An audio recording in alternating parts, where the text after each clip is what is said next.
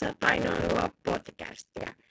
Tämän, ai, tämän jakson aiheena on huonot päivät ja niistä selviytyminen. Ja ennen kaikkea mä haluan normalisoida sen, että jokaisella meistä on joskus huonoja päiviä. Ja ne on ihan okei. Okay. Aloitetaan tästä huonon päivän käsitteestä.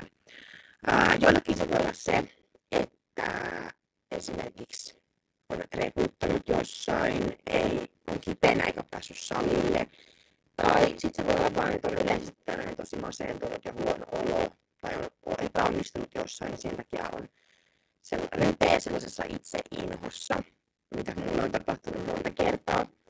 Ja ehkä semmoinen asia, mistä tällaiset huonot päivät voi saada niin kuin tavallaan pensaa, on se, että tosi usein me verrataan itseämme siihen, mitä sosiaalisessa mediassa on. Ja sosiaalinen media on monella tapaa hyvä asia, mutta se tarjoaa meille myös näkymän niin sanottuihin kiiltokuvakuviin. Eli siellä on tosi paljon tällaisia kiiltokuvia siitä, kuinka elämä on täydellistä, kuinka ihmiset syö täydellisesti, kuinka ihmiset urheilee täydellisesti, kuinka ihmiset näyttää täydelliseltä yön yön. Ja se luo meille kaikille paineita siitä, että meidän pitäisi olla samanlaisia. Ja etenkin se, että kun somessahan kaikki näyttää sen parhaan puolensa, ei kukaan halua ää, laittaa sinne sellaista kuvaa, jossa jotenkin se kuvakulma on jotenkin epäedullinen, että totta kai laitetaan mieluummin se parempi kuva, niin sehän johtaa siihen, että siellä on se koko paikka on täynnä täydelliseltä vaikuttavia kuvia. Ja ihminen, joka tulee sinne, niin katsoo, että kaikki muut on niin täydellisen näköisiä, kaikilla on niin täydelliset elämät, kaikki näyttää niin täydellisiltä, että miksi mulla ei ole tolleen. Vaikka se totuus onkin se, että kuvat saattaa olla muokattuja, kuvat saattaa olla otettuna hyvästä näkökulmasta tai kuvat saattaa olla feikattuja. Sellaista, sellaista tapahtuu ja sen takia pitää luottaa siihen, että se some ei todellakaan ole aitoa. Ja se, miksi mä haluaisin tämän somen tuoda tähän huoneen päivien normalisointijaksoon, on se, että monesti se, että sä oot liikaa tunnellut tällaisia kiltakuvakuvia, aiheuttaa sen, että susta tuntuu, että sä et riitä sellaisena kuin sä oot. Ja sanon tässä vaiheessa, että riität ehdottomasti sellaisena kuin oot. Mutta siltä se saattaa tuntua. Ja sen takia huonoina päivinä suosittelen jättämään sen sosiaalisen median pois. Koska jos sulla muutenkin on paha olla, niin se, että sä vertailet itseäsi feikattuihin tai muokattuihin tai vain highlightteja korostaviin asioihin ei tee sun olo yhtään paremmaksi. Ja huonosta päivistä sen haluan vielä sanoa, että kaikilla on niitä. Ei maailmassa ei varmaan ole yhtään ihmistä, jolla ei koskaan ollut huonoa päivää ja ne johtuu tosi erilaisista asioista. Tämä nyt saattaa tuntua ihan itsestäänselvyydeltä, mutta tämä on nimenomaan normalisointia. Ja koska ihan kaikilla on se, niin sä et ole mitenkään huonompi ihminen, jos sulla on se, eli huono päivä. Huonoja viikkoja voi olla, huonoja kuukausia voi olla, mutta se mikä oikeasti merkitsee on se, että sä et anna niitä lannistaa sua ihan täysin. Tavallaan se, että joo, sulla on huono päivä, mutta sitten kun se vaat taas energiaa, niin älä anna sen yhden huonon päivän määrittää sinua jotenkin ihmisenä tai huonon viikon. Se ei tarkoita, että sä oot totaalinen epäonnistuja, jos sulla on huonoja hetkiä. Kaikilla on niitä, kuten mä jo äsken sanoinkin. Ja ennen kaikkea mä näen huonot päivät sellaisena, että ne on niitä paikkoja, missä me kasvetaan ihmisenä henkisesti, fyysisesti. Ja se, missä me kamppaillaan, niin se myös kasvattaa meitä. Me ei opittaisi mitään, jos me ei mentäisi se, että huono päivä tarjoaa meille tämmöisen itsereflektion mahdollisuuden, niin on aivan äärettömän arvokasta. Koska miten me muuten voitaisiin tajuta niitä asioita, jos meillä olisi koko ajan niin täydellistä. Ja huonot päivät sekä kasvattaa ja tarjoaa semmoisen oppimisen paikan. Ja kuten mun entinen valmentaja, tai no pidän häntä edelleenkin valmentajani, vaikka ei aktiivisesti ole yhteydessäkään, niin sanoi, niin tällainen, tällaiset paikat, missä sä joudut kamppailemaan, niin ne on niitä paikkoja, missä sä kasvat.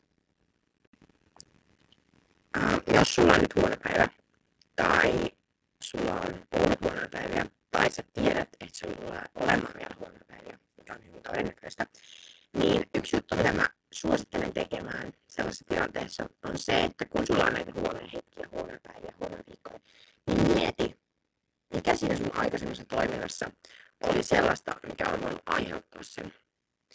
Ää, mieti, mitä sä voisit tehdä toisin. Ja sä voit ihan, jos sä esimerkiksi tykkäät kirjoittaa tai se jotenkin havainnollistaa sulla asioita paremmin, niin sä voit tehdä vaikka kirjoittaa siitä, sä voit tehdä vaikka mindmapin, sä voit tehdä sellainen syy-seurauskaavion ja miettiä, että onko jotain, mikä aiheuttaa tätä huonoa fiilistä, että voisiko sitä jotenkin muuttaa, voisiko se jotenkin ottaa pois. Et joskus se tämmöinen asia, joka aiheuttaa sulle huono fiilistä, voi valitettavasti olla joku ihminen. Ja silloin sun oman hyvinvoinnin kannalta olisi tärkeää sitten kenties ottaa etäisyyttä sellaiseen ihmiseen tai puhua sellaisen ihmisen kanssa, joka aiheuttaa sinulle tällaista huonoa fiilistä. Mutta se ei ole ok aiheuttaa kellekään ää, pahaa oloa, joten mieti, mieti sitä, mikä siellä sun taustalla on. Ja joskus se on tosi vaikeaa keksiä, joskus tosi helppoa. Ja joskus voi tulla ihan selittämättömiäkin huonon, huonon olon tunteita. Mutta yleensä se on aina jotain taustalla. Ja sitä voi mennä vähän aikaa selittää, mikä se jokin on. Mutta kun sä selität sen, niin sun on paljon helpompi sitten työskennellä niiden huonon kanssa. Hei, kiitos sulle, että kuuntelit tasapainoilua podcastin huonojen päivien normalisointijaksoa. Tykkäsit tästä jaksosta ja toivottavasti, jos sulla on nyt huono päivä, niin se edes vähän sai päivän valoa sinne risukasaan. Ja mä lupaan sulle, että pääset sieltä vielä ylös ihan varmasti. Ja me kuullaan sitten ensi jaksossa. Moikka! Sen lisäksi, että sä voit just tehdä tällaisia kaavioita ja kirjoittaa ylös asioita, mitä sä voisit tehdä toisin, niin huonoina päivinä ja sitten jälkeen on tosi tärkeää kuunnella myös itseään. Ää, tuntuuko, että jotain ei jaksaisi tehdä? Olisiko parempi, että tavallaan sä tekisit sen myöhemmin? Koska jos et sä oikeasti niin kun saa hyötyä siitä ää, siinä hetkessä, koska sulla on muuten niin paha olla, niin ei sitä sitten kannata pakottaa. Esimerkkinä se, että jos mulla on ollut tosi huono päivä ja mä oon ihan super väsynyt, niin mä ehkä tietäisin, että joo, mä voisin mennä salille, mä jaksaisin tehdä treenin, mutta mä en saisi siitä irti. Se ei tekisi mua välttämättä niin iloiseksi kuin se normaalisti tekisi. Se voisi antaa vähän energiaa, mutta se ei silti poista sitä syytä mun pahan olon takana. Ja sen takia on tärkeää kuunnella myös itseään. Jos tuntuu siltä, että on väsynyt tarvii lepoa, niin sitten ei ole pakko itseensä vetää sinne salille. Ja kun sä opit kuuntelemaan itseäsi, niin susta tulee todella viisas ihminen, sen mä voin luvata. Ja sen lisäksi, että sä kuuntelet itseäsi, niin sun pitää antaa itsellesi aikaa ajatella ennen kaikkea just näitä esimerkiksi syitä, mikä siellä pahan taustalla voi olla, mutta ihan muitakin asioita. On ihan ok ajatella niin kuin ihan arkisiakin asioita, mitä vaan mieleen sattuu tulemaan. Mutta se, että sä annat sun mielen vapaasti tavallaan lähteä ajattelemaan, mitä se nyt lähteekään, niin se on tosi rentouttavaa ensinnäkin ja se on tosi hyödyllistä. Ja sitten, jos on huono päivä, viikko, mikä onkaan, ää, johtuu siitä, että sä oot esimerkiksi itse päätänyt jotain, tehnyt jotain niin sanotusti väärin, niin sun pitää antaa itsellesi anteeksi. Sä et saa ruoskia itseäsi, koska se vaan lisää niiden huonojen fiilisten määrää, laatua. Jos sä keskityt ruoskimaan itseäsi sen sijaan, että sä keskittyisit antamaan itsellesi anteeksi, miettimään, mitä voisi tehdä toisin ja jatkaa eteenpäin, niin no kyllä me varmasti tiedetään tämä ero.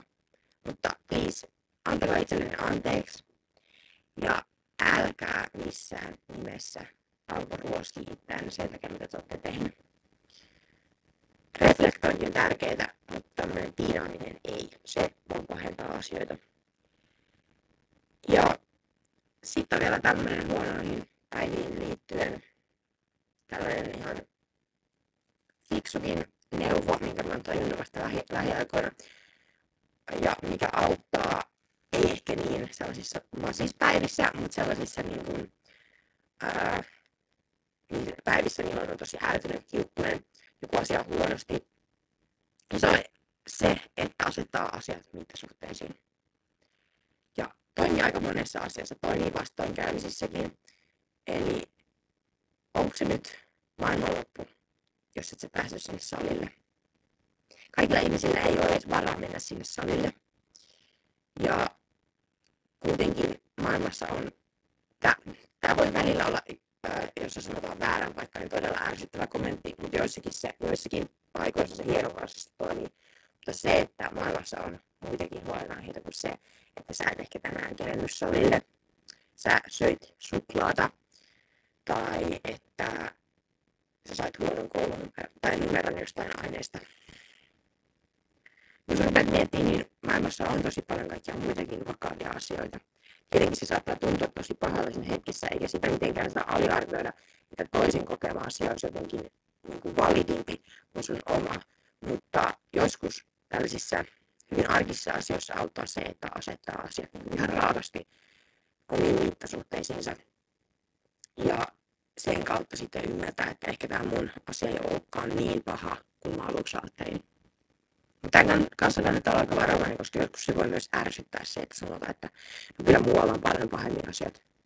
Et esimerkiksi mä näen, että jos anoreksia sairastavalle sanoisi, että miksi et sä voi syödä, että tuolla kehitys, tai niin kuin muissa joissakin maissa lapset ei saa ruokaa. Et se ei ole sellainen paikka, missä sen voi sanoa, koska se, se on todella triggeröivää. Mutta oikeissa paikoissa, ehkä semmoisissa arkisemmissa, ei niin herkissä aiheissa, niin se voi olla hyväkin sanoa.